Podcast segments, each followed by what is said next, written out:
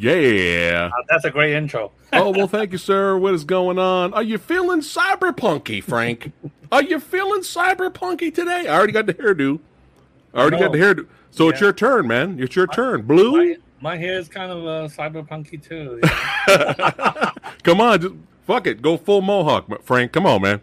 Full mohawk, frohawk. Hey, Yeah, there you go. What's going on, brother? Thank you again for coming back here. We have in the house the master of remaster. That's right, Frank Djeng in the house. You know where to find them. 88 hmm. films, Blu-rays, Eureka, all that good stuff. Old school Tai Seng in the in the in the back in the heezy, back in the day, you will find the knowledge. That's right. That's right. The commentary, the audio commentary and knowledge spread from Frank Djeng.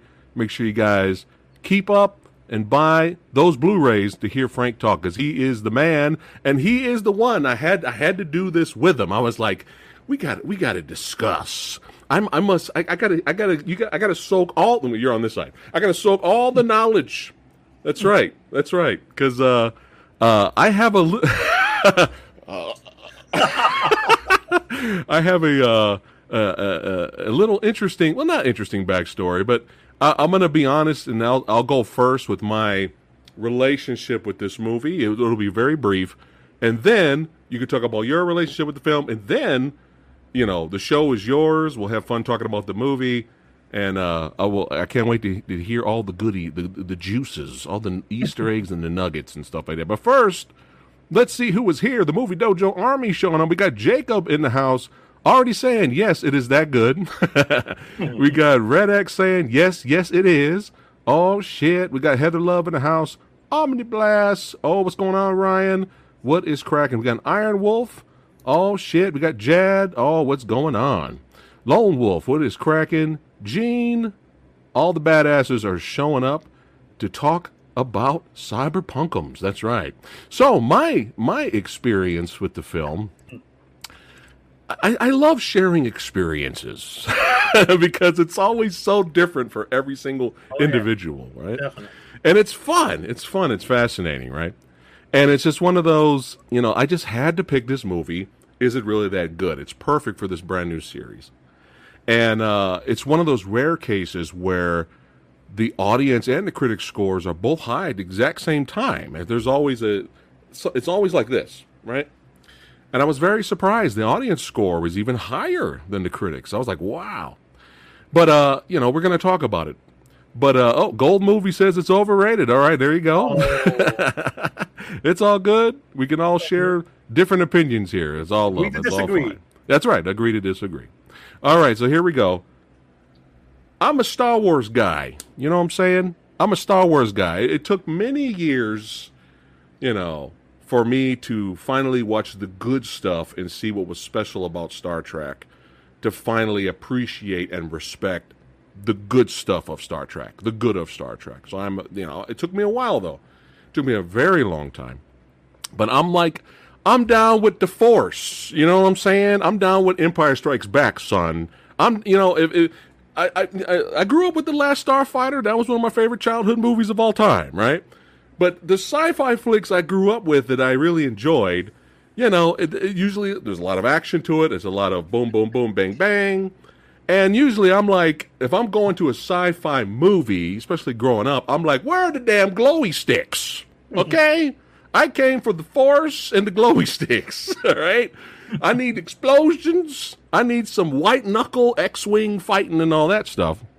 Oh, hold on one second.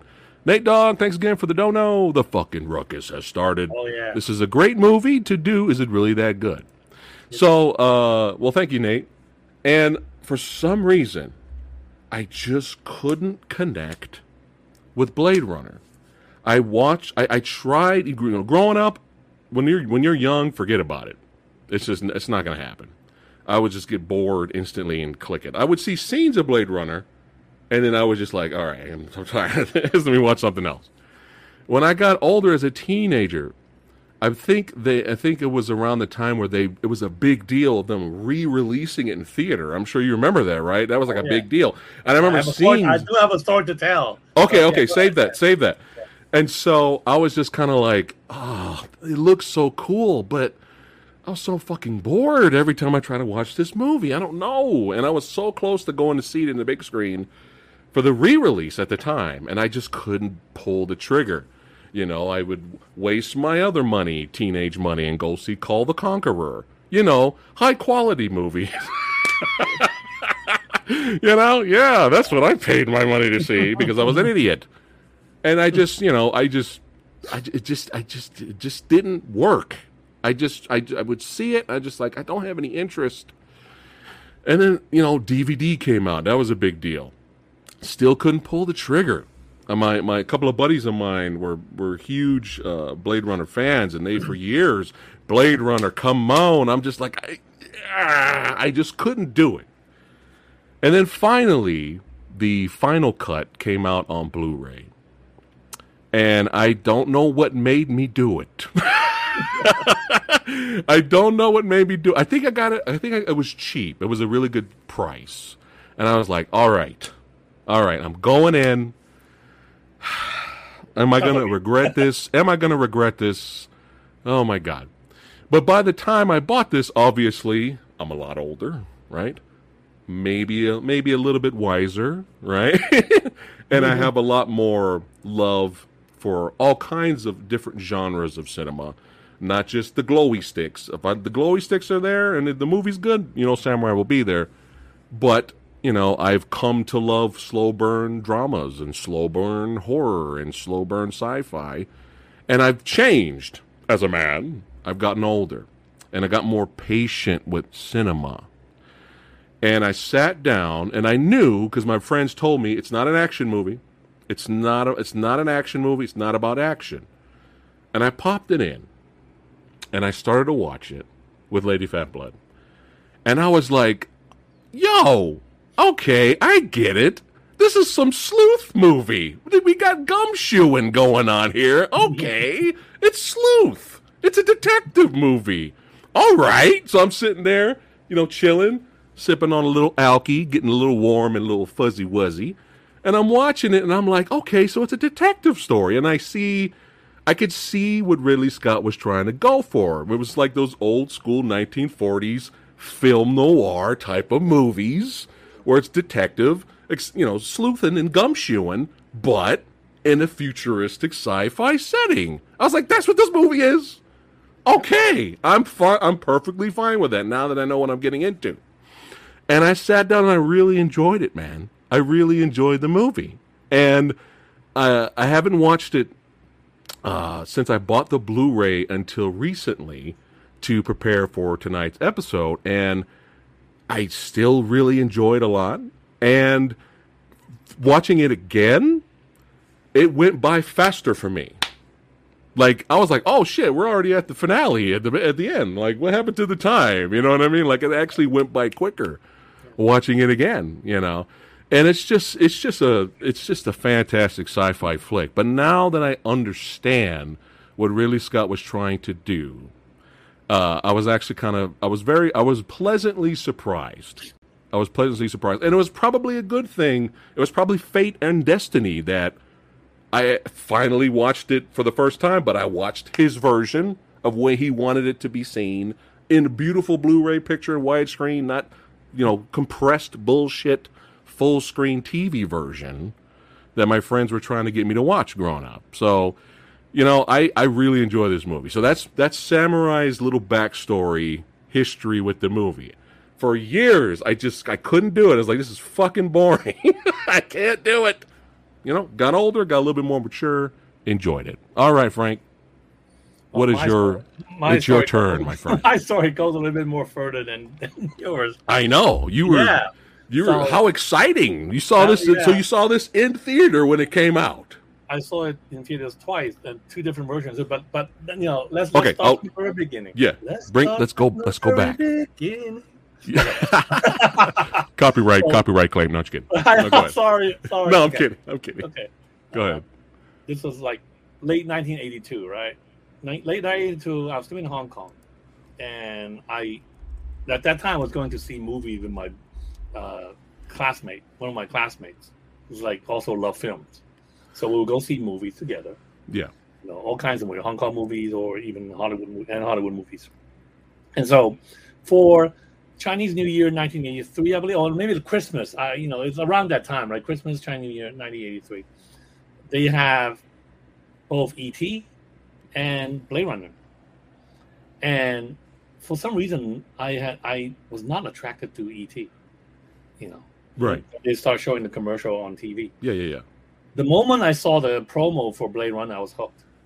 It, the images, it was just the images. Like you know, they were showing the, all these nice images, and I thought, wow, you know, I, I should go see this movie. So I told my friend, hey, let's go see Blade Runner when it comes out. Then I guess he went home. you know, we're talking in school. That, you know, we'll Yeah. go see Blade He went home, told his mom, mom, you know, oh mom, I'm gonna go see uh, Blade Runner with Frank. And then his mom told him, oh, you shouldn't see. You guys shouldn't go see Blade Runner. One is uh, not an action movie, just like you thought. You know, like like right, Right, right, like, right. She said it's not an action movie. Two is uh, really like drama or dark or what have you. You know, it's gloomy and all that. You know, Yeah. uh, you guys should go see ET. and so um, he he came back to me and said, "Let's go see." You know, the day we met to go, you know, see the movie. And, you know, remember at that time you still have to go to the box office and buy movies, buy tickets at that, you know, uh, right Yeah. away. Mm-hmm. So Yeah. anyway, so he said, "Let's go see ET," and I was like, "No, I want to go see Blade Runner." But he finally persuaded me to go see ET because he said, "Oh, my mom says it's not good. We're not going to enjoy. it. We're not going to love it." So we ended up going. We ended up ET, which I which I liked it. I thought it was Right. okay. Yeah. But deep down in my heart, I still thought, you know what? Damn, I missed out on the yeah. opportunity to see Blade Runner. And then not long after that, I came to you know came to the U.S. So so I missed seeing that in the theaters. So and then fast forward uh, a few years later, uh, I, I believe it was ABC or CBS that showed Blade Runner on TV. Okay. Pan- Uh, full screen pan and scan, pan and scan, of course, with all the violence cut out. And I remember watching it, and I, I liked it. I thought, oh, this is you know this is nice, uh, beautiful, visually very well done. Uh, you know, um, I like the theme. I like I like the thing about him, you know, um, tracking down these replicants, and also I like a lot of the visual, the production design, how there's a lot of Asian elements in in that film at that Yeah. time, which I, I really like. You know, the the the idea that the Japanese would be like the this big ruler of worldwide commercial thing. Of course, you know now it should, we should be the- should be the Chinese, but that's a, Right. that's a totally different story. So anyway, so I saw this on TV. I loved it. I thought it was great. I, I, I liked it. Okay. And, and then uh, I guess uh, another year or two years down the road, Criterion released the Laserdisc, Okay. and and that, by then I already had a Laserdisc player. Right. And I said, oh, this is great. You know, it says widescreen. You know, oh, awesome. You know, I can finally see in a widescreen ratio. But I couldn't afford it. It was too expensive. Um, I Well, think what, that- what was it back then? 99.95. No, the, I mean the price. 99.95. Oh, okay. okay. All right. Oh, yeah, that's about right. That's about right. there were two versions. I think there was a CL. You know, you know, later did a CLV and a CAV, right? You know, Yeah. CAV Yeah. had a little bit more special feature. and that stuff. Right. I remember. I think the CLV was uh, at least sixty bucks or more. Okay, lasers were expensive, bro. You know, at Yeah. that time, and and the CAV has to be at least ninety nine ninety five. I just couldn't afford it, so I rented the CLV version, the Laserdisc, from my local video store, which amazingly is still around. Um, Oh wow. I know it's called Video Room in Piedmont. I think they moved, but they, they're still around. So anyway, Yeah. I rented Laserdisc, went home, watched it. Finally saw in the original aspect ratio. Love it, great, fantastic. Um, and at, only at that time did I realize that um, whatever's on Laserdisc was actually not the theatrical cut. Uh, the theatrical cut apparently removed some of the more violent shots. You know, the eyeball gouging scene, Right. Pris getting shot multiple times. So, so at you know, only when I've watched the Criterion Laserdisc did I realize that oh, this is actually not the actual theatrical theatrical They cut. took that out of the theatrical? yeah, I think I think had they re- had they um, included it, I think it wouldn't even have gotten an R rating. It would have gotten an X rating. for Oh. violence. Okay. So anyway, so long story short, I never really saw the theatrical cut in in theaters. You know, so Right. anyway, so I saw the laser, did love it, and then I think this was uh, '92 or '93. Um, they started advertising. The theater started advertising uh, Blade Runner, the director's cut, and I said, "Holy shit, the director's cut!" You know, and and um, they were showing it at like San Francisco Castro or Coronet, and then Grand Lake Theater in Oakland. So I said, no, I got to go see this in theater, man. You know, uh, especially if it says it's a director's cut. So I went to see a director's cut, and I was shocked because it was so different. It Okay. was, you know, yeah, I mean, there were so many differences in in that in that print that um, everybody in the theater was kind of shocked. You know, for one thing, Oh. narra- yeah, for one thing, the narration is gone. There's no Harrison Ford voiceover. The opening credit is different. The moment when you see the word Blade Runner, yeah, Yeah. Blade Runner, and then this white streak went across the screen. The definition for replicant, the, the, you know, the, the you know, they when they try to explain the word what Yeah. replicant meant, Yeah. different, different wording. Huh. And then, um, but most of all, uh, and then, but the two main main differences were one, they have that unicorn scene. They have they have they added that scene of Ford dreaming about the Right. unicorn, Uh-huh. and the music at the latter, like like the last one third of the film when he got to the you know, when he got to that uh, building Right. was completely different. Completely. I mean, there's no Vangelis m- music in there at all. Just so you know, no Vangelis music. Uh, they were using music from other films, classical. Oh, music, no. The most, the main thing was for the last third of the film, yeah. they were using music from the original Planet of the Apes by Jerry Goldsmith. And and so the music was like bombastic, was loud, blah blah blah. You know, and, and it was like so totally different. weird. I know it was totally different from from you know what the late the Criterion version was. Yeah. And I remember everybody sitting in the theater and just kind of like, you know, dumbfounded at how different it was. But everybody Right. was very excited. This, Right, this is right, excited right. as well. This is a totally different kind of film. And and because they were advertised as the director's cut, people were like, "Is that really what Ridley Scott wanted?" You know, this Ah. this, this, this version. You know, it's Yeah. rough because you know later. I mean, the print was kind of rough too. There's splices, and marks and stuff. Only later, after the screening, after I saw the screening, did we realize that was a work print. It was a work print that Ridley Scott was working on for the preview audiences in, uh, I think it was in two U.S. cities. This was like way before the original theatrical release. Right. This was a work print that he made using all these temp music. That's why you have all these Oh, different music, okay. right? Okay. and also the different cuts and all that stuff to to gauge audience reactions. And I think there was like for the Dallas screening in one other city. Huh. And and and after and and then after the uh, I saw that work print, Warner Brothers pulled it because Ridley Scott didn't like the idea that Warner was advertising this as the director's cut. Gotcha. He said, Okay. pull this print so I can really work on the actual director's cut. So, in a way, I was privileged to have seen this work print version in theaters. All right. So, so then cut later on. Okay. So a few more years down the road, he made the final cut. Right. He made, he did. I mean, sorry, he did the director's cut. He did the director's cut. Uh, came out on video, and then Right. um, and then I was lucky enough to have seen it in New York's uh, Theater because to to promote that video release, they actually have the print being shown at various theaters, like like you know limited engagement in L.A. and New York, what have you. Yeah. And that was in New York at that time, and so it happened they were showing it at, at the you know famous Ziegfeld Theater. So I said, "Oh man, I got to go see this." And I went to, Right. went to see it. Beautiful print, beautiful sound. I mean, Yeah. the scenes involving the rain, like when he when when Deckard first went back to his home, that rain. I mean, it was so real. You know, I was like turning my head to think, it was it really raining? Because I mean, the sound is just phenomenal, right? Yeah. Yeah. So, but anyway, I had my wish of seeing this, you know, this quote unquote director's cut uh, right. version uh, in the theater. And then later on, of course, we have the final cut. The final Right. cut is really more of a combination of the director's cut and scenes from the work print that he put Okay. it back in the, the in the final cut. But personally, I I I think I like the um, the director's cut a little Oh. bit more than the Okay. I think it mainly because of the unicorn sequence uh, in in the um, in the director's cut when when he came when the unicorn came up Right. it, you know, it was a fade in. So as he was playing the piano, it Right. fades in to the unicorn running in the woods. Of Right, course, that was right. from Legend, right? I mean, that that that unicorn Yeah, thing was he yeah. took it from Legend, but then Right. then- Right. Right. and then and then it fades back out, back to him, you know, uh, playing the piano. And I- then I Tim like- Curry. Then Tim Curry shows up. I'm just kidding. Go ahead. Go ahead. Yeah, I know. Good. So, but yeah. Uh, I thought that was a better transition than what he did in the final cut. Because in the final cut, Oh, remember, interesting. If you remember, Okay. as it was, it was on the piano, it cut to him looking kind of like ooh, you know, Right. and up, then we saw the the unicorn sequence, and then when came back out to the piano.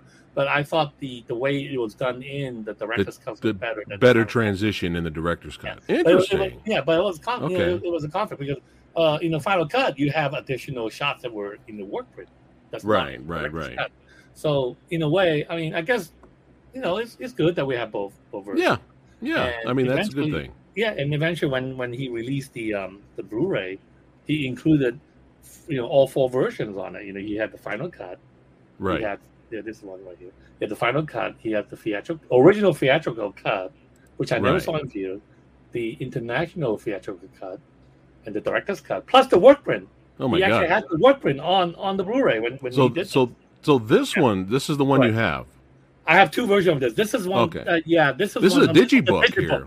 This is Digibook. digibook version, right? Okay. Um, Okay. and and because of my uh, large or huge uh, Blu-ray collection, I, Yeah. I, I try to find that version. It's somewhere. Uh-huh. It's, it's, it's in my home somewhere, but I couldn't find it. So, but you know, but I found this version. This was like the regular version of the same, you know, the same uh, the digital version with the same. Right. disc, Right. Right. But Right. this is also kind of like a nice little um, collector's edition because this is Yeah. the out, yeah this is the outer box of it. All right.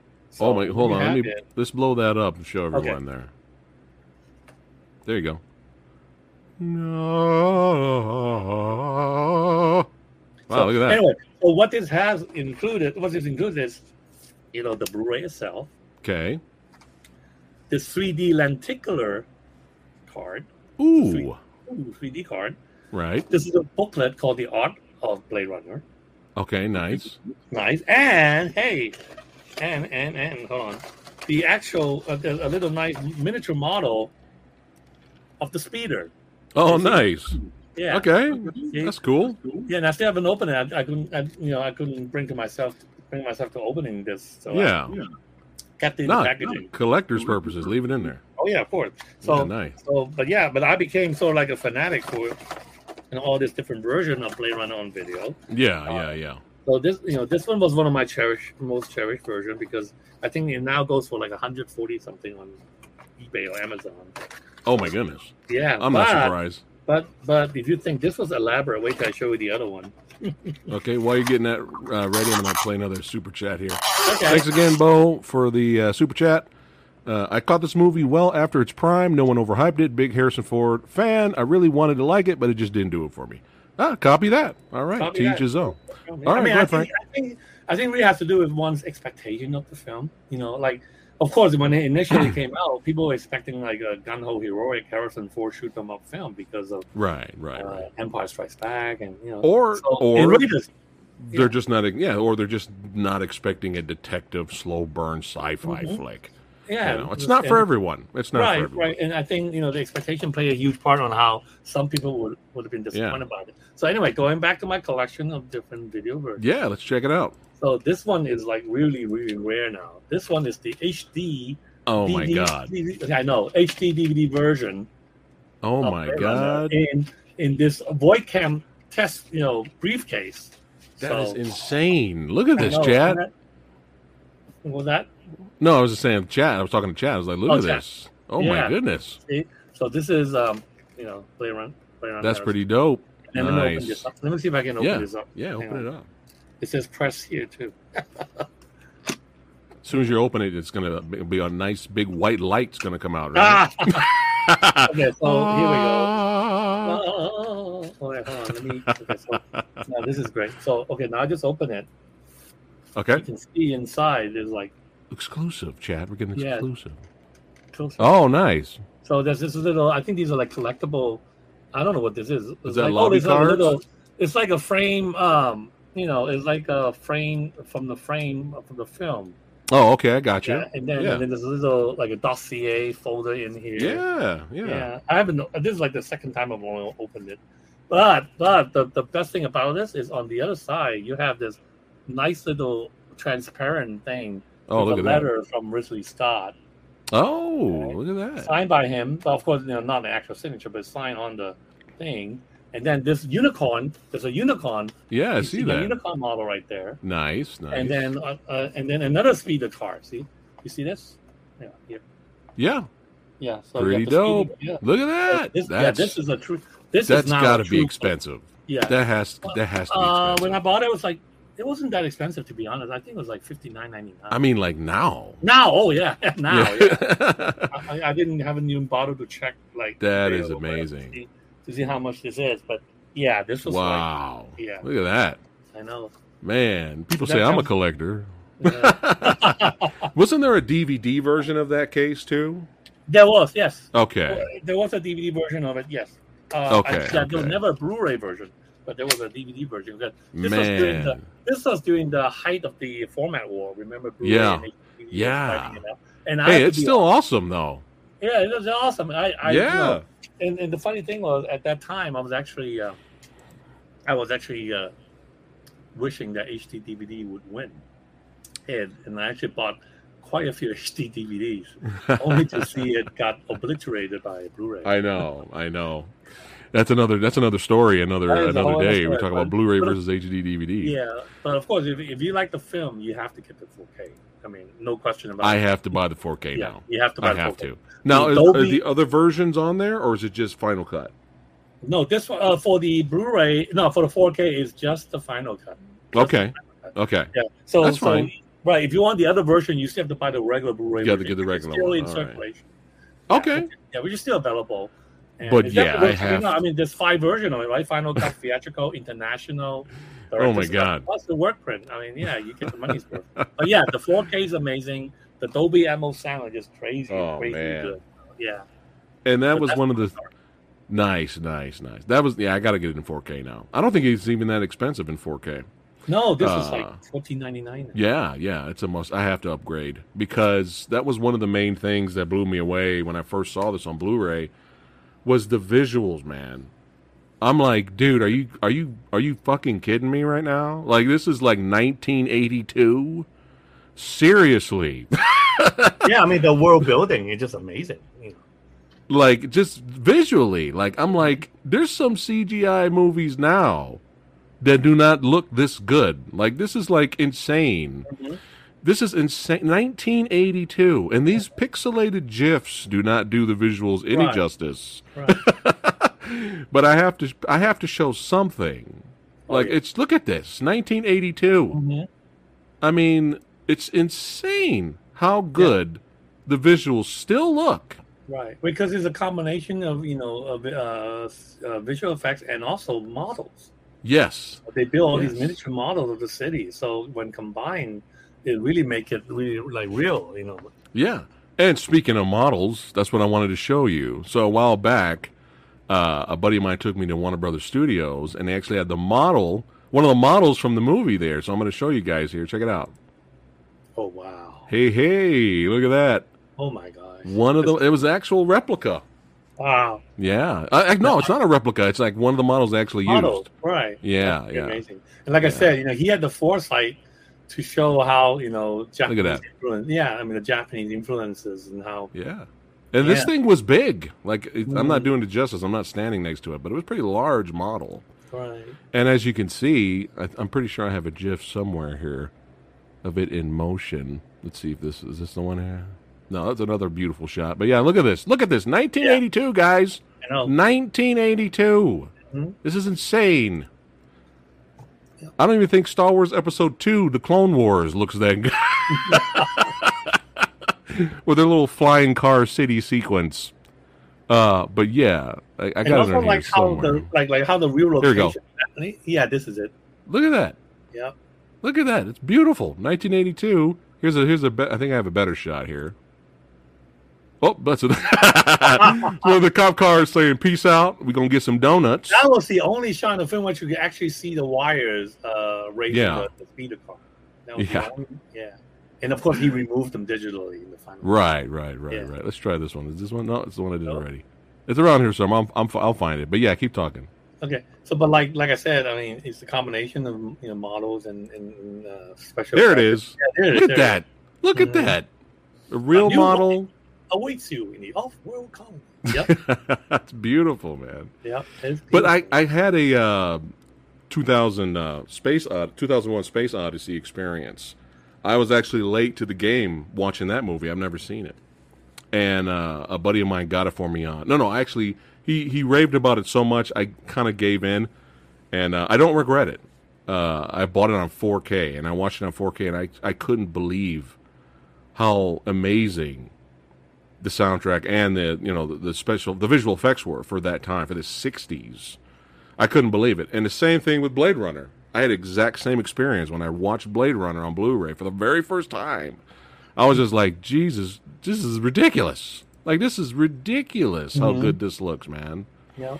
You know, and it, you know that's what's awesome about the '80s, man. They had to be creative. Very creative, yeah. You know, they had to be Also, I mean, creative. The, British was like the best, you know, model designers and model workers. I mean, like most of this film was shot in England, of course, and so Yeah. they were using a lot of the, you know, a lot of the uh, crew from England, and they did Right. a tremendous job. you know, so. So let's talk a little bit about the uh, the books, the novels. Do you have any history with those? Uh, well, I think everyone who, anyone who's interested in this film, has to get this book. This is like the Bible, and I mean, of course, there are several Blade Runner books out there. Mm-hmm. But this one still impresses me the most, and this is it, the Future Noir, the Oh, making nice. of Blade Runner by Paul Sammon. This is like, yeah, this is the updated version, which included a little bit uh, a discussion on the sequel, Blade Runner Yeah. 2049. Nice. I bought both nice. versions, of course, you know, the, the initial version when it came out, and then later on when there's this updated version, I bought Right. this version. Nice. Wonderful book.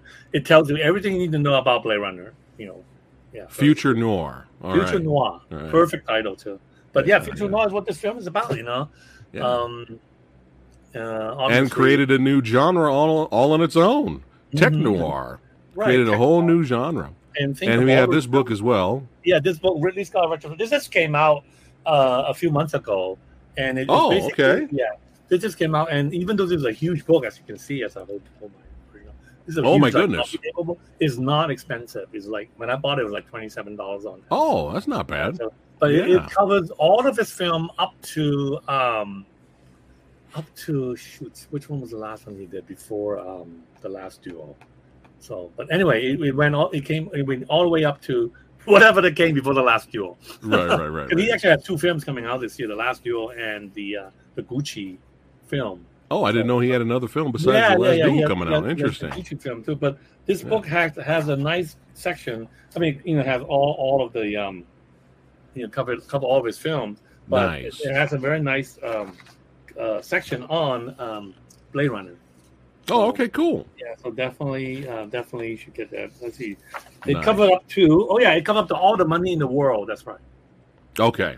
So it covered Prometheus and Alien Covenant, which I both you know both I love a lot. I mean, I'm a Nice. big Ridley Scott fan, and this was the Yeah. film that really lured me into Ridley Scott. And I know Rick Myers would hate me for saying that because Rick Myers, you know, Rick felt that he's like a derivative filmmaker. I, you know, I mean, I mean, but look at the visuals. He said that art. about Rick. I mean, he said that about Ridley Scott. yeah, oh, Really? well, he, he hated the two Prometheus film. You know, the Prometheus. I thought he had issues with Tony Scott. No, he, he had Okay. okay. yeah, yeah, yeah. But yeah, I mean, Nice. film. What can Well, I mean, I have my, I have, I, I, that could be a discussion for another day. But I, I liked Prometheus more than anything Covenant, but that's a discussion for another day. Oh yeah, I love. But everyone has their favorites, right? You know, some Mhm. people love Alien, and some people hate Blade Runner, and some people Mhm. hate Gladiator, and some people love Legend. So it's it's to Right. each his own. It's fun. Uh, but yeah, for those of you who have never seen Blade Runner, came out in 1982, as we mentioned earlier. And the plot synopsis, as Frank mentioned earlier, is that a Blade Runner must pursue and terminate four replicants who stole a ship in space and have returned to Earth to find their creator because even though their creator, you know, made them as perfect beings in a way, there's a there was a there's a failsafe. And that failsafe is they only have four years to you know, life expectancy. That's it. After that, it, they they die and they turn off. So they're like, "Fuck that." you know, I think I think it's I think it's not surprising that they have the technology to create these replicants and just this amazing technology, but they just use them as slaves. Fuck it. it's like it figures. And I It like, just yeah, I mean that, yeah, yeah, that's an interesting, you know, it's interesting you mentioned that slave because you know Yeah. the film eventually has this theme about either slavery or racism too. I mean, you know, they they they have all these derogatory term for them, skin jobs. Uh, they, they, Yeah. they, they look Yeah. down on them, you know. But if you think about it, that's kind of ironic because you know they created them. They're, Right. not, they're not only the creator, they're also the designer. So so it's already a little bit different from like your basic human reproduction, because in, in the case of replicants, not only do you have to create them, you have to design them first, right? So Right. So there's an additional layer. Yet they treat them like dirt, like you said, you know, like slave. Yeah. Yeah. give them these term, you know, like skin jobs, and then you know they won't say, "Oh, we're gonna kill them. We're just gonna retire them," you know, as Yeah. if to justify their Right. action. And Uh, yeah, You got Kevin here saying uh, amazing collectible Oh, thank you. earlier, thank you, and uh, he's gonna go out and buy a. he's gonna, he's gonna Oh, do yeah. like Samurai oh yeah, you and, must. and, and get it our yeah, get it on 4K. Iron Wolf says the visuals were insane for that Oh, yeah. time. Still insane for now. Uh, yeah, it's it's it's great. It's Yeah, great. it's and of course, we're gonna get to Rutger Hauer in, in, in a little bit here. Uh, but yeah, everyone everyone did very well in terms of acting in this. Uh, Uh, was was this? I, I believe this was Sean Young's maybe her first role or major role. Maybe I'm Major not sure role, about that. definitely. Definitely. Yeah. Yeah. Yeah, but you got Rutger Uh, Hauer as Roy Batty, Edward Mhm. James Olmos as uh, was that. Gaff? Uh, Gaff. Yeah. Yeah, Daryl Hannah as Pris. Yeah. M. Emmett Walsh as Bryant, Yep. Williams Sanderson as J.F. Sebastian. Poor guy. I feel sorry for that guy. Yeah. I feel sorry for that guy.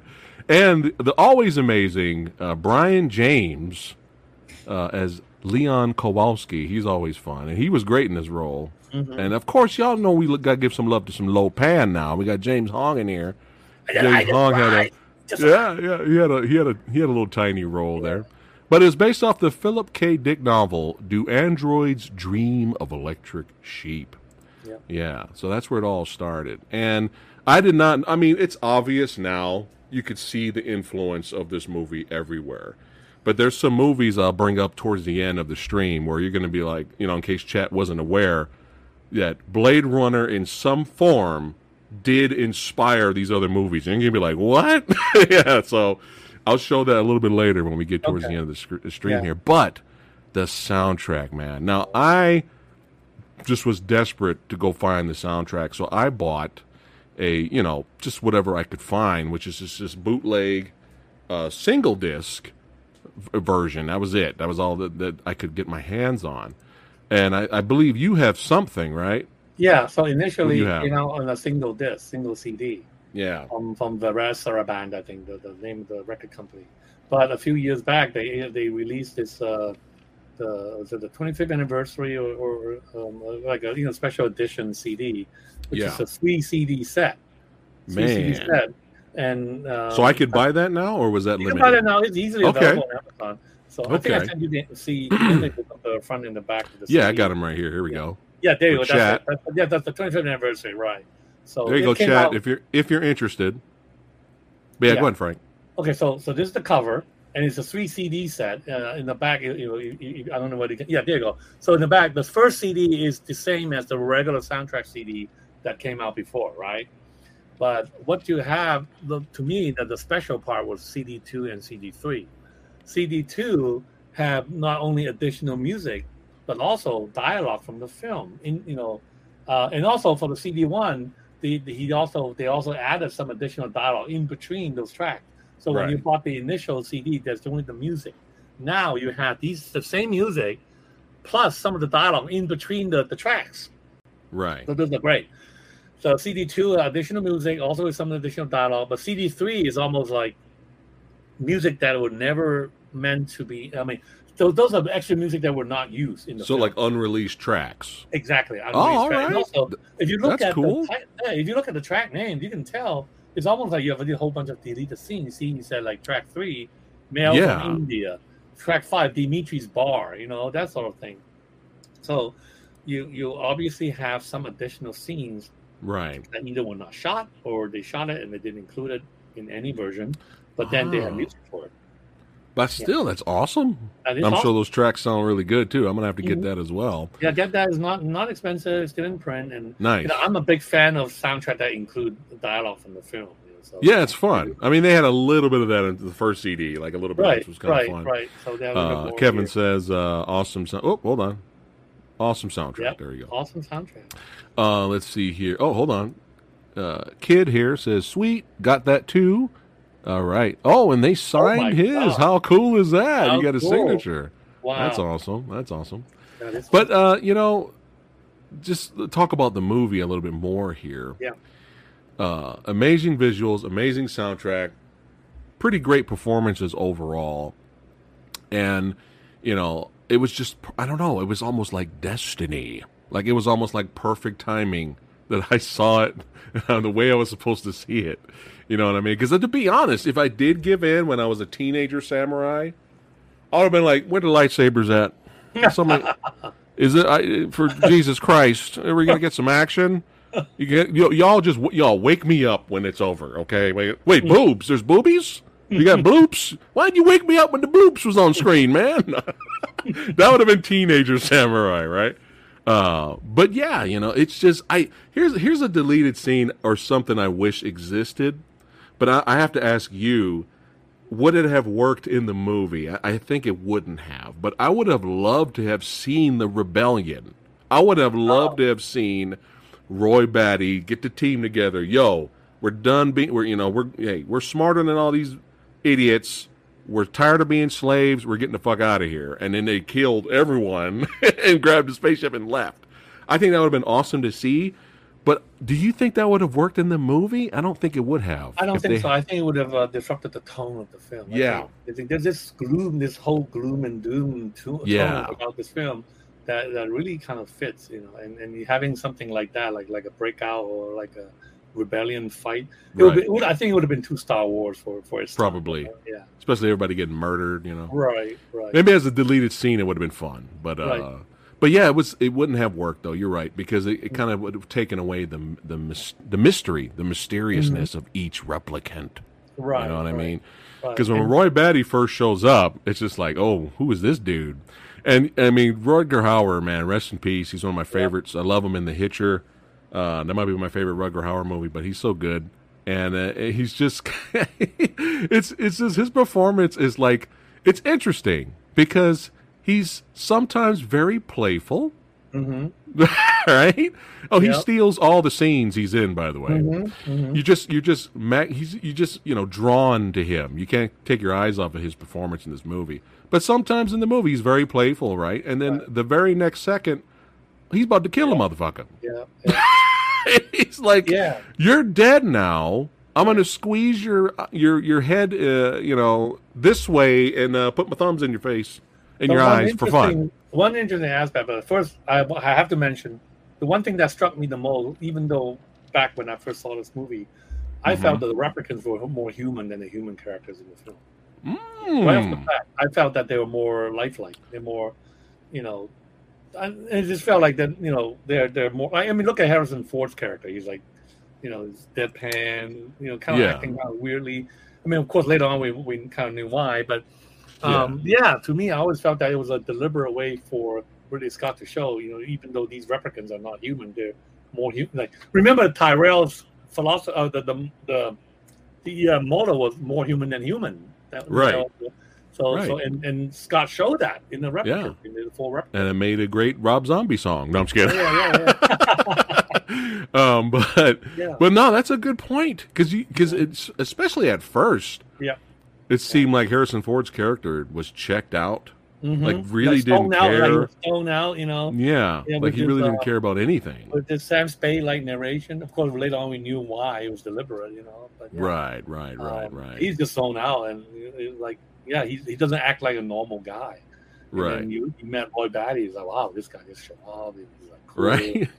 Did you get your precious photos? You know, I mean, it's, it's great, great stuff. You know, and, and you it's iconic. Yeah, it's iconic, It's man, yeah. Iconic, yeah. Yeah. So word of, word of advice: never question a replicant. Just Mhm. just don't do it. It's probably going to go wrong. It's not going to go good for you. right. Yeah. I mean, also the Voight-Kampff test, you know, is a test for empathy. And, Yeah, Yeah, yeah. that- that's another. You know, there's all these. I mean, I like how they bring up this concept in the Voight-Kampff test, uh, the replicant, Yeah. and then within the film they question it. You know, like like when uh, Sean Young asked, you know, asked uh, Harrison Ford, "Have you ever Yeah. taken that test yourself?" right. you know? and then you have uh, again the memory. Uh, Tyrell mentioned, oh, you know, uh, memories, and we implant these memories into Yeah. Rachel. But then remember, replicants only have four year lifespan, but then he implanted his niece memory, which goes all the way back to childhood, and of course that somehow created this this illusion in Rachel's mind that oh, I I'm going to live longer than four years. I mean, I already live longer than four years because I have Right. memories. I only Yeah, she-. Yeah, and Ford, Ford, I mean, you know, Decker, he pointed out that she doesn't know she's a replicant, does she? right. Yeah, know, right. it was very interesting. And then also in, in the end, I mean, in the original version, you know, we heard Decker say, "Oh, she turns out she's a special case, no four-year lifespan." But of course, in the final cut in the director's cut, we never found out about that. We just knew that you know, they're going to be together, but how long are they going to be together? Right. We, well, we will eventually find out in the sequel, right? Eventually, in the sequel, she died. Don't run! Ah! Don't ruin it for me. well, we it's okay. It's okay. It's fine. Sorry, it's fine. sorry, it's fine. sorry. But we're gonna we're gonna we're gonna announce something at the end of the stream, guys. So stay tuned. Okay, Uh, okay. But segue, early segue. uh, but um, yeah, you know, it, it, you kind of, even though they're kind of out there, you kind of feel for the replicants a little bit, especially when they come back and, you know, their master's like, hey, there's nothing we can do for you, man. Sorry, peace out. And you want to play some chess? You know, and then, you know, that response did not go well. And, uh, Um, another interesting scene, interesting about this scene, in uh, initially when um, in the early version, I think. Remember when he went into the, you know when he got into the room, and Tyrone asked him, you know, what you doing here? What you want to what you want to know, right? Yeah, He said, yeah, I want to know about the meaning of life, and then he said the word fucker. Now that's in the early version. Right. Meaning of life, fucker. But Yeah. then later on in the final cut, the director's cut, he says father. Because event well, that, which is true because Tyrell created him. yeah. So that took on this whole new religious. Oh, theme, wow. this Yeah, I think, you I think know, he still said theme. father in the final cut. too. Yeah, so he said, yeah. So in, Yeah. The, in the later version, it was you know the, the meaning of life, father. You know, but right. earlier, I think in the earlier, like the very early um, versions, I think he says fucker. He said fucker. Yeah, Okay, because when I was Yeah. searching for, I think you're right. No, because I th- when I was searching for gifs, I remember coming across that, and I was like, "Fucker!" I thought that was like a man-made somebody was just goofing around right. making, making a But- funny but gif. him say the word Wow. father, it it to a whole new level. Oh know, wow, right. it makes sense though. He made him. You Yeah. know, he made him. Mhm. And also, know. I, I love this. There's other theme about the relationship between Deckard and Rachel. You know, Deckard obviously falls in love with her, but then Right. that complicates things because he's supposed to kill her because she's a He's supposed to, yeah, because she to. she right. de- defects basically. Once Mhm. he implants in her head that look, your memories are were implanted, they're not real. She was like, "What are you talking about? I'm real," and she she Right. left. Uh, Yeah. what, what was it? What was the name of the company again? Tyrell Corporation, Yeah, she left. Then they're like, "Well, she's on the hit list now." right? Um, but then if this, this, yeah, and this raises this question about love in general. So if he can fall in love with a replicant, Right. is she a human now? I mean, and also if she loves him back, if I mean in the film eventually he's kind of right. She loves him back, right? Right. So is she human? Why would she love him back if she's a replicant? Is it because of Right. memory? Is I mean, so I mean again, all these questions about. I mean, I think the film's main theme obviously is what is what is human? What does it mean to be Right. human? But Right. there's all these other side little things that kind of takes takes the theme to different different variation, different ways. You know. Right. So again, I already said that you know I really like the movie. The visuals are insane. The music's amazing. The performances are fun. Yeah. Uh, you know, it's just slow burn detective stories. Not for everybody. I totally get it. But if I have to nitpick, I'm gonna have to say that this sequence was odd. Something about this whole like leading up to the kiss, the leading up to her, put your hands on me. It something felt off. I don't know what it is. Well, Some, I think there were several reasons for it. One, they hated each other on the set. I oh, think, I mean, Harrison Ford and, and Sean Young did not hmm. get along. I heard. oh, really? Did not- Okay. well, Harrison, Harrison Ford had a hard had a tough time making this film. He hated it while he was making this film. Oh, He really? didn't, he didn't really didn't like. I mean, the book Future Noir talks about it, but Oh, he hated he hated doing this film. He really didn't like the character. I think because I think Harrison was- Ford hates sci-fi. well, yeah. because, because by then he was already uh, Han Solo. Yeah. But he wasn't a fan of Star Wars either. But Right, that's right. another. Yeah, but Yeah. then he, you know, he felt that this film um, kind of deflated that image of him as a hero. And Oh. so, yeah, he Hmm. really didn't. You know, as the film progresses, he really didn't like. like Yeah, but- how it was done. Did he not read the script? Because Decker's not a hero. Decker's Right, an right. anti-hero. He did. He did. Yeah. Yeah. But, Mm, but oh, well. for whatever reason, yeah, as, the production went on, he he became more and more like. Uh, I mean, maybe there was stress, it was delayed, or what have you. Maybe. But he and Sean Young did not get along. Oh wow. Yeah. Because after I watched it again today to prepare to talk Mhm. about it tonight, I had the audio. I put it on again while I was editing, and I had the audio commentary on with Ridley Scott, and I turned because I wanted him to, to see what he said about this this scene with them too, and uh, he said that it didn't work for him either. Like it didn't. He said nobody liked it. He didn't like how it came out. They didn't like how it came out. so if I have to nitpick, something just Yeah. felt really off on that yeah, scene. I, I, yeah, But luckily, it's short, right. you know. So, I mean, he's trying to teach him, teach her to, to love or show emotion. I mean, I mean, or for, force it. or force it, you know, pushing her against. Uh, the yeah, yeah. wall. We went. Yeah. We, we took it back to John Wayne era, man. Just slapping. No, I'm just kidding. I'm just. kidding. I'm Yeah, just kidding. I know. I'm yeah, kidding. no, I agree. The execution. Yeah. I mean, the, the I know what he's trying to say, but the way he did it wasn't perfect. Yeah, Right, right. But no, I did not know behind the scenes that they they they did not like each other at all. Mhm. Interesting. Mm. Interesting. Uh, You know, but yeah, Ford had to go like many years later. Ford would finally admitted uh, on the David Letterman show that you know at that time he underestimated how how you know how much this film was going. to I mean, the kind of status this film was going to gain. Right. And even after he made the film, he still hated the film. He didn't. He would. He would not talk about the film for years until finally the film started gaining all these cult status in the '90s, the late '90s, you know, early mid to late '90s.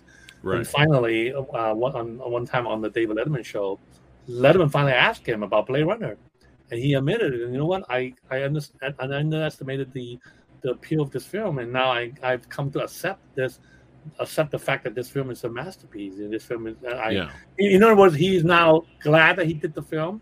He's Yeah. satisfied with his performance in the film, even though he wasn't before, and the Right. fact that he realized this film was actually pretty good. Yeah. Right, right, right. Come on. Wow, that's pretty cool.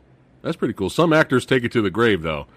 I Oh, hate yeah. that movie forever. Oh, That's awesome, though. That's pretty Yeah. awesome. But you know, we we did get a little bit of action here when he finally comes across uh, uh, the one replicant. He takes her out. Right, Zhora. right. Um, Oh, sorry, skipped around that Yeah. one again. Right, man. The stunt, the stunt woman went through that glass. Or was that? The, I don't. That wasn't the real actress going. Right, right. the No, again, in the earlier version, you saw the you actually saw the stunt woman's face, Oh, okay. and then in the final cut, in the director's the director's cut, in the final cut, they have to digitally in, uh, insert the real at the actress face to the stunt woman's face.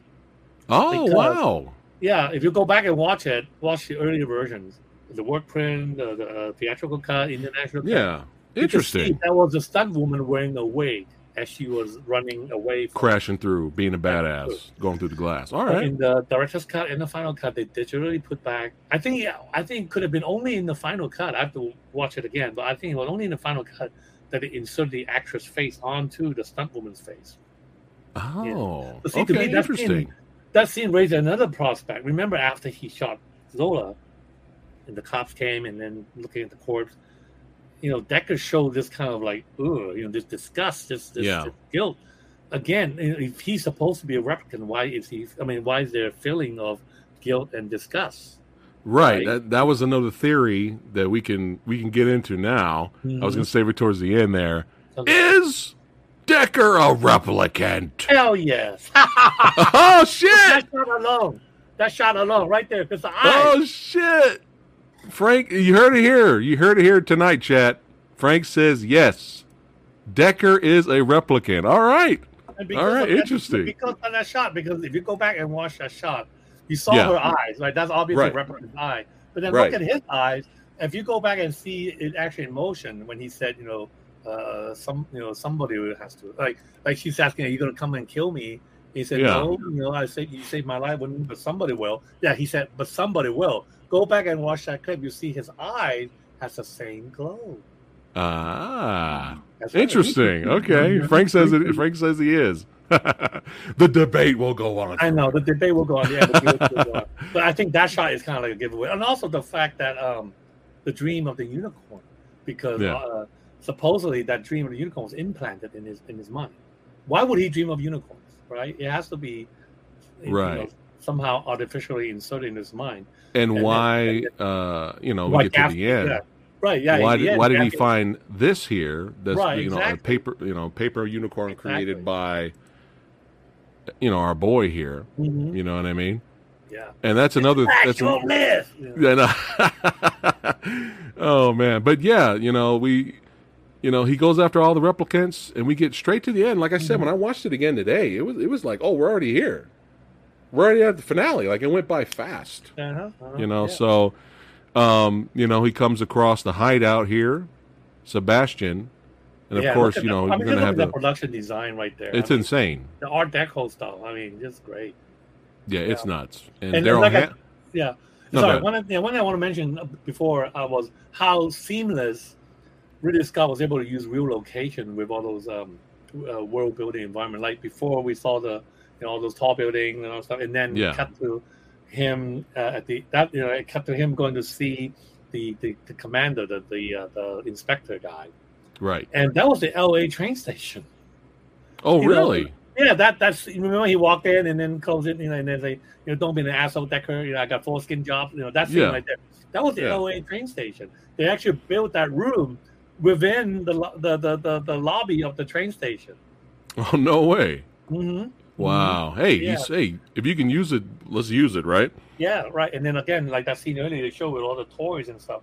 That's the Yeah. actual, you know, that's another real life. I mean, yeah, that's a real location somewhere. Uh, Yeah. either that or in the studio. But again, it's seamless you know, compared with you know the, the Bradbury Theater What's exterior. that- right?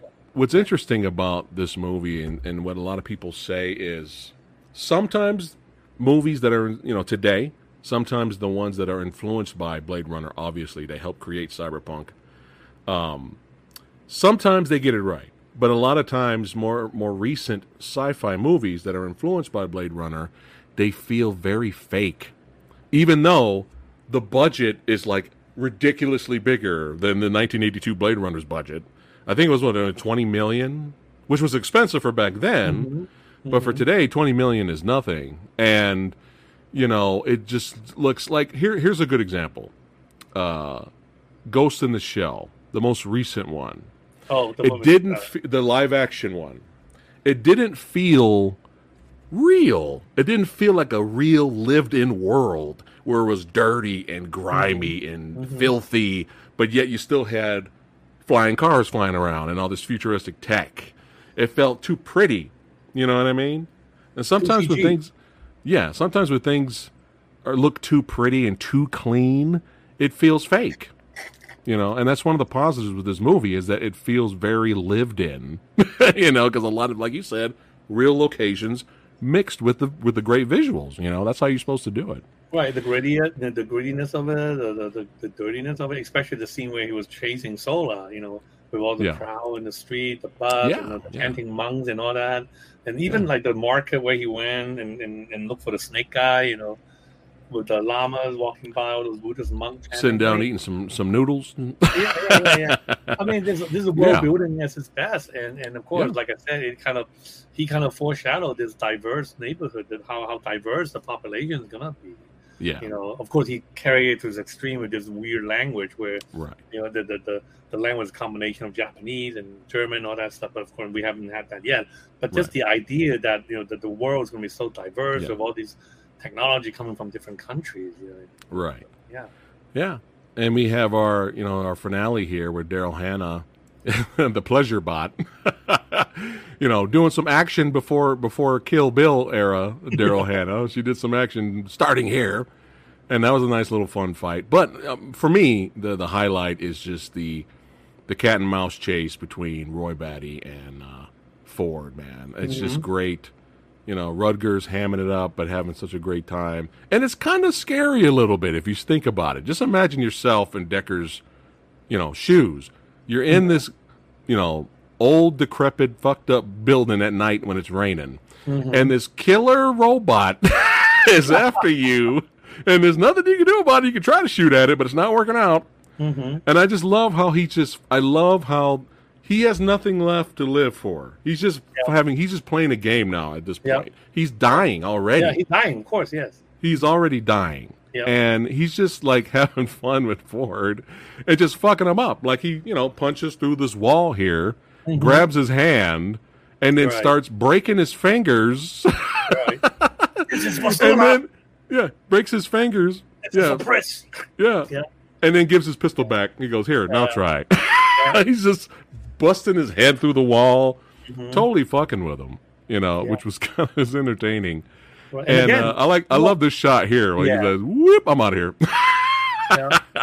well, I think it's also, and, and, and the beauty about that shot is he's also experiencing, you know, he, like you say, he knew his life is about to end. yeah, So he's cherishing the the sensation, the Yeah. feeling of the Yeah. rain hitting on his head. You know, he's another thing that, I, yeah, he's just cherishing that moment. You know, you know, this, feeling of a rain, you know, rain shower feeling. You know. yeah. But another, an- another thing I liked about the finale uh, chase was um, the contrast of you have on at the same time you have Ford re- trying to rep- he's repairing his hand. Yes. Then you cut to Roy Batty's hand, and his hand is literally dying.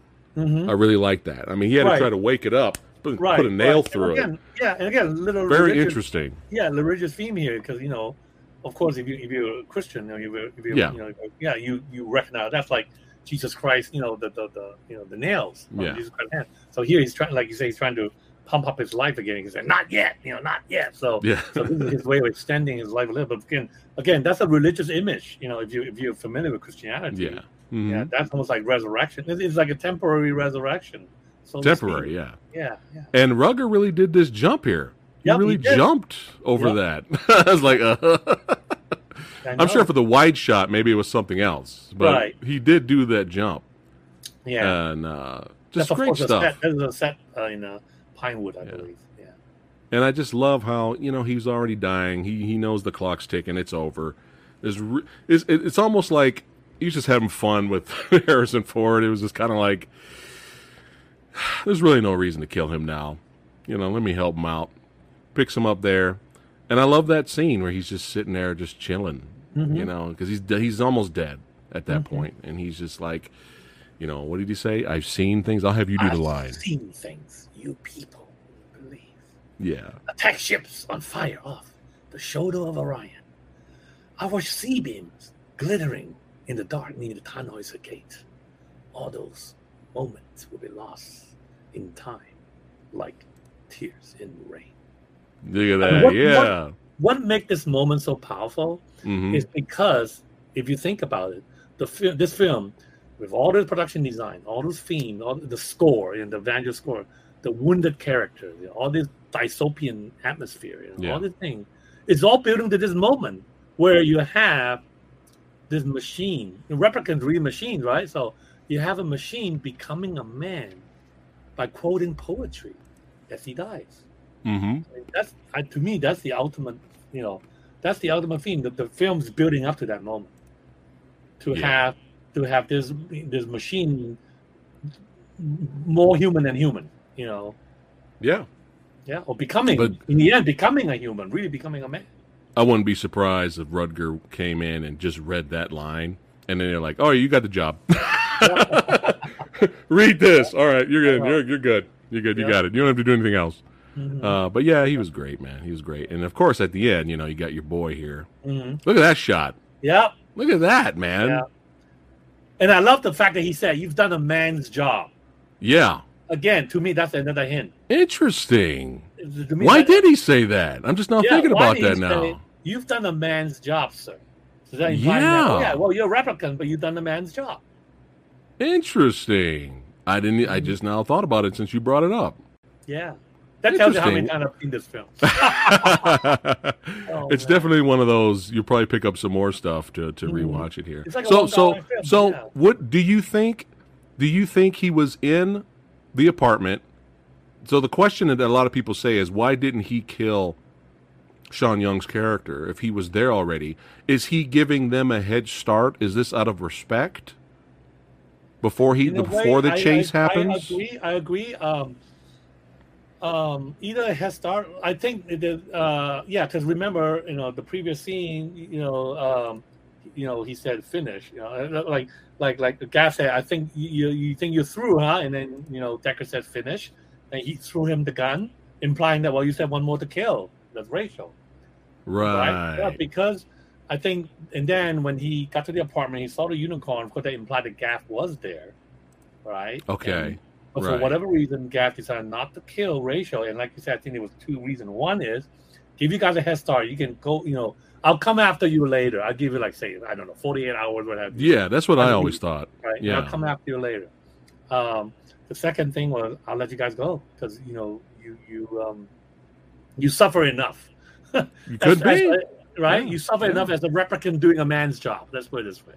Because like like like again, this goes into the the, the fact that if he's a replicant, you Right. you are basically having a replicant killing replicants. So that's that's really torture. That's I mean, right, right, right. It's like you're Right. killing your own kind. So in Right. a way, Gaff was saying, you know what, I'm going to let you off this one because you've done so. You, already killed the rest. Right. You Right. suffer enough. You torture enough, right? hmm Okay, I just got in. We want to read what Kaiju Ninja Yeah, said? Kaiju Ninja 1985. Love the name. I love the name. Yeah, did you, did you? He's asking, did you like the narration? Or was it Uh, better I, I'm without fine it? with it. I'm, I'm fine with it. I think once I find out that it was deliberately done in that deadpan way because Ford hated it. okay. Again, this uh, it, uh, Future Noir, the book talks about this. The reason why he did it, he did it like like this, you know, monotone, deadpan, lifeless way. And then this happened, and then we drove here, Yeah. and uh, Mhm. yeah. Yeah. Right, right, right. Yeah. Uh, I wasn't in uh, Star Wars Holiday Special. that was somebody else. yeah. So, um, you know, he did deliberately because he hated the film. He didn't like the fact that they want. He did. He hated the idea of doing the voiceover. Okay. He didn't want to do it. Okay. He didn't want to do it. But Scott said, you know what? Warner Brothers thought that the, the film was too deep, that people might not understand it. So Right. we need your voiceover to kind of clear things up a little bit, dumb down, basically dumbing down the film, right? So Right. but he did it that way. But I, I am fine with it again because, like you said, this is a noir. This is a neo noir, a sci-fi noir. Yeah. And having this voiceover, this Sam Spade like you know voiceover, kind of fits the theme of the film. So I'm fine with either way. I Yeah. like the voiceover. I'm. Yeah. yeah, I'm fine with it. Uh, With it, I'm fine. And also remember, the voiceover kind of just fade away by the middle of the film anyway. You know, most of the voiceover just in the first first one third. You know, of course, in the end, you know, in, in the end, but very end, the happy, so-called happy ending, right? You know, Right, said, oh, right. oh yeah, it was, she was a special case. You know, no four-year lifespan, blah blah blah. So I like But- the ambiguous ending. But I love that ending when they just Yeah. go to the elevator, boom, the end. yeah, I like that. when we 'cause when we when we saw that at the the work print because that's already how it ended in the work print. in the work print, yeah. where when they went into the elevator, the elevator door closes, boom, the end. Yeah. Whole audience clap. Oh, Everybody clap. nice. They love it because they think. I, I think there's this certain camp of people who really hated the uh, happy ending. It's too sweet. It's too Yeah. sweet, and also if you think about it, I loved it. If you think about it, the scene, you know, that that that nice, all the scenic scenes in the happy ending were taken from outtakes from Stanley Kubrick's The Shining. Right. So are you telling me that so now Oh. that they escaped from Gaff, are they running? Are they driving towards the Overlook Hotel? That's a whole other movie now. Right, That's funny. movie. That's kind of fun. Oh, speaking of a whole other movie, what do you think of the theories out there that Alien and this movie shares the same universe? What do you think of that? I I I don't think so. I think Alien is well. For one thing, Alien is uh, like hundred years into the future, right? Because this is 2020. Right. Alien is almost like a 23rd century or something. But there were elements in the film that that you saw from Alien, like the screens. Uh, remember when they when he first got into the speeder, and as the speeder was uh, ra- rising, Right. you know, in the interior, you saw that monitor saying "Purge." That was the same graphic used in Alien, the Purge. Oh, maybe that's why the fan theory Right. came up. And also later on, when they went towards Tyro, when they went to Tyrell Corporation to do the test on Rachel, Yeah. again on the on the monitor in the speeder, you saw Right. some graphic that were using Alien. So that, I think that's the connection right there. You know, people kind Oh. of think of it that way, and so maybe they Okay. connect because they use in a way the same technology, and I don't blame them, right? Right. Uh, made to me, Yeah. it's more like just a recycle thing. You know? right. Right. Save money on the on the, the production. All right, so just for fun, here's some influences here. Now we know, I mean, we already know it's it, this movie's, and you don't have to like it. just because it influenced everything doesn't mean you have to like the movie. but I wanted to share this because it's just fun facts here. So, really, bootleg fun facts here. Have you seen the uh, Karl Urban TV series Almost Human? No, I have not. Well, they asked him, "Hey, how do you want your pistol to look?" Oh, and he said, "I love Blade Runner. Make it as close to Deckard's pistol without copying completely what Oh. Deckard's pistol looks like." That's funny. He's like, "I don't want us to rip it off because it's Deckard, but uh, Right. you know, I want a Deckard-like uh, pistol." But here's some movies. I mean, there's there's it's I mean, there's a lot of anime influenced. I mean, you can even go back farther to Metropolis. I mean, Oh, yeah. that, that was like the first. Right, You could I'm say it started there a little bit, but Yeah, yeah. You mean the, But, the uh, the animation? Yeah. But Blade Runner definitely uh, created a whole new genre Right. of uh, movies. And here's some of the movies. There's there's thousands. There's literally thousands of movies and TV shows that this movie has influenced. Doesn't mean you have to like the movie, but I wanted to point this out. So here's this is proven. The filmmakers have said in some way, some form, Blade Runner has influenced us. All right, here we go. You ready? Here we go, guys. Terminator, wow. Gattaca, Wow. Fifth Element, The Matrix. Mm-hmm. Dark City, Yeah, my favorite. S- Strange Days, Definitely. Total Recall, Yeah. and of course the the original and still the best, the anime of Ghost in the Shell, not the live action. Well, but there yeah. you go, and Yeah, that's yeah, just a few movies. There's hundreds and thousands that Right. this movie has influenced. Doesn't mean you have to like the movie, Right, but I wanted to point that out for fun. If you ask me, I would add definitely add AI. The Spielberg. Oh yeah, there's there's so there's so many more, but that's all I could grab But- for, but have, for but we have to we have to include Minority Report because it's also Mhm. based on this, you know, also based on the Philip Dick story. You know, also Oh, talks yeah. memories and you know what it means to be human and all that. Yeah. yeah, definitely Minority Report. Yeah. Yeah, but I thought I'd share that with everybody for Yeah. fans of the movie. Oh yeah. But yeah, let's go ahead and uh, it's about that time. I think we, we we can go ahead and get close to wrapping it up here. So, Frank, is it really is it really as good? Is it really that good? It's not really that good. It's hella good. oh, there you go, hella No, it good. is, it is. I mean, I you know, I I love it. The first time I saw it, even you know, full screen pan and scan, and then Yeah. saw it uh, laser disc widescreen finally, and of course, you know, in the theaters, uh, the first the work print, and then the the director's cut. You know, uh, yeah, Okay, nice. hmm I'm gonna say also that it is really that good. However, it's not for everybody. True. I will say that. it's not for everybody. And if it's not your cup of tea, that's perfectly fine. There's nothing wrong with that. But yeah, it's just too influential, man, to to knock it. You know, and I actually enjoy the movie, which helps. so let's see what the internet said here. So you know we always do a poll here. What did the movie Dojo Army say here? Oh yes. Look at that. Not Yeah. even close. Yes, Blade Runner Final Cut is as good. So look at that. So that's cool. We get some internet fans here as well. So now, oh, oh yeah, I forgot about this. We can uh, segue it now. So here you go, guys. This is going to blow your mind. Here we go. Samurai Guy. That's right, your boy. I've seen billion, millions of movies, but I'm sure there's still billions I've missed. I have never seen Blade Runner 2049. That's right. I know. Shocker, right? And the sad thing is, the sad thing is, is actually having it on 4K Steelbook. shout out to Jamie Powell for hooking up the Samurai. I've had this for years, and I just haven't got to it yet. I haven't got to it, which I'm You know, fired. I know. I'm fired. I know. I know. No, no, no, that. no. I, just want to say. Oh, can Oh, you go show ahead. That, can you show that image again, please? Okay, okay, okay. If you want to see this film for the first time, you should not Okay. watch the 4K. You should watch the 3D.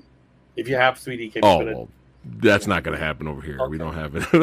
I'm sure And- 3D is amazing. Yeah. And 4K is fine, but 3D is Right. amazing, especially because of one of the characters in the film. It, he Oh, used 3D in- in- nice. yeah, so I wish You- I would have saw it in yeah, 3D. You know what I mean? Once I you want to see the film, yeah. Yeah, yeah. But at least I got it in 4K, I guess.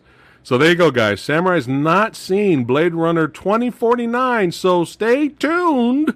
Whenever Frank gets some uh, free time, uh, we're that is the next movie that we will be talking about, and this is going to be interesting because Frank has his opinion. We're going to hold that. Don't don't say anything, Frank. Save it. And Samurai's Sorry, never seen it. Oh one. I already spoiled oh one. I'm sorry. that's all right. That's fine. But yeah, so that's going to be the next one. But I'm I'm I'm I'm going to flip it up though. It's not going to be. It's rated high. Critics and audience both like that movie. So I'm not going to. I could do it as a. Is it really that good? But I'm not. I'm going to switch it up. I'm going to make this. Is is it Blade Runner 2049? Is it underrated episode? I'm going to do that. You know why? because I remember this movie coming out, and then I remember this movie disappearing and never hearing about this movie ever again. I never seen videos on it. I never seen no deep dive videos on YouTube. I've never seen anything about this movie. It's almost like there is no sequel.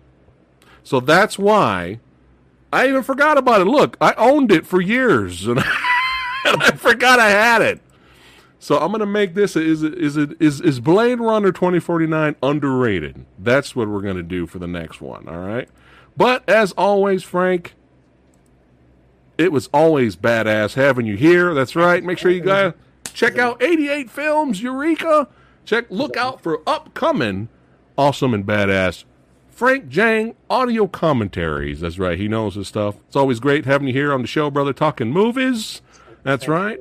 And tomorrow, if you want to hang out with Samurai uh, at around 7 p.m. Pacific, live Q&A, ask Samurai anything, hang out, let's talk movies and pop culture, as well as you see this stack of blue over here, right?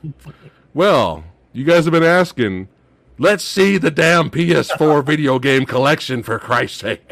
We've been asking for years. So there, I'm going to show my entire game collection tomorrow. And of course, you know, we can always talk movies and pop culture because that's what we love doing here. We love having fun talking movies. We can always agree to disagree. It's Yeah, always great. thing- sorry, one final thing. Oh, go ahead. For those naysayers or those who, who you know say they don't like this film or you know the, the the film didn't do anything for me, I really recommend you check out Future Noir. This book might change your mind, just to know you know the behind the scenes, you know all the Right, scenes, right. what Yeah. what happened through the production and afterwards. That might Yeah. you know they might sway your mind a little bit, and I, and I hope that Yeah. you know we do it. Yeah. So, Now, I now here. Well, uh, it may still not because people are like, "Look, it's boring. I can't do this." Now, Yeah. should people that hate the, the the the first Blade Runner should they even bother watching the next one? If they say Uh, this is boring, I don't care if it's slow burn. I can't I can't stand this movie.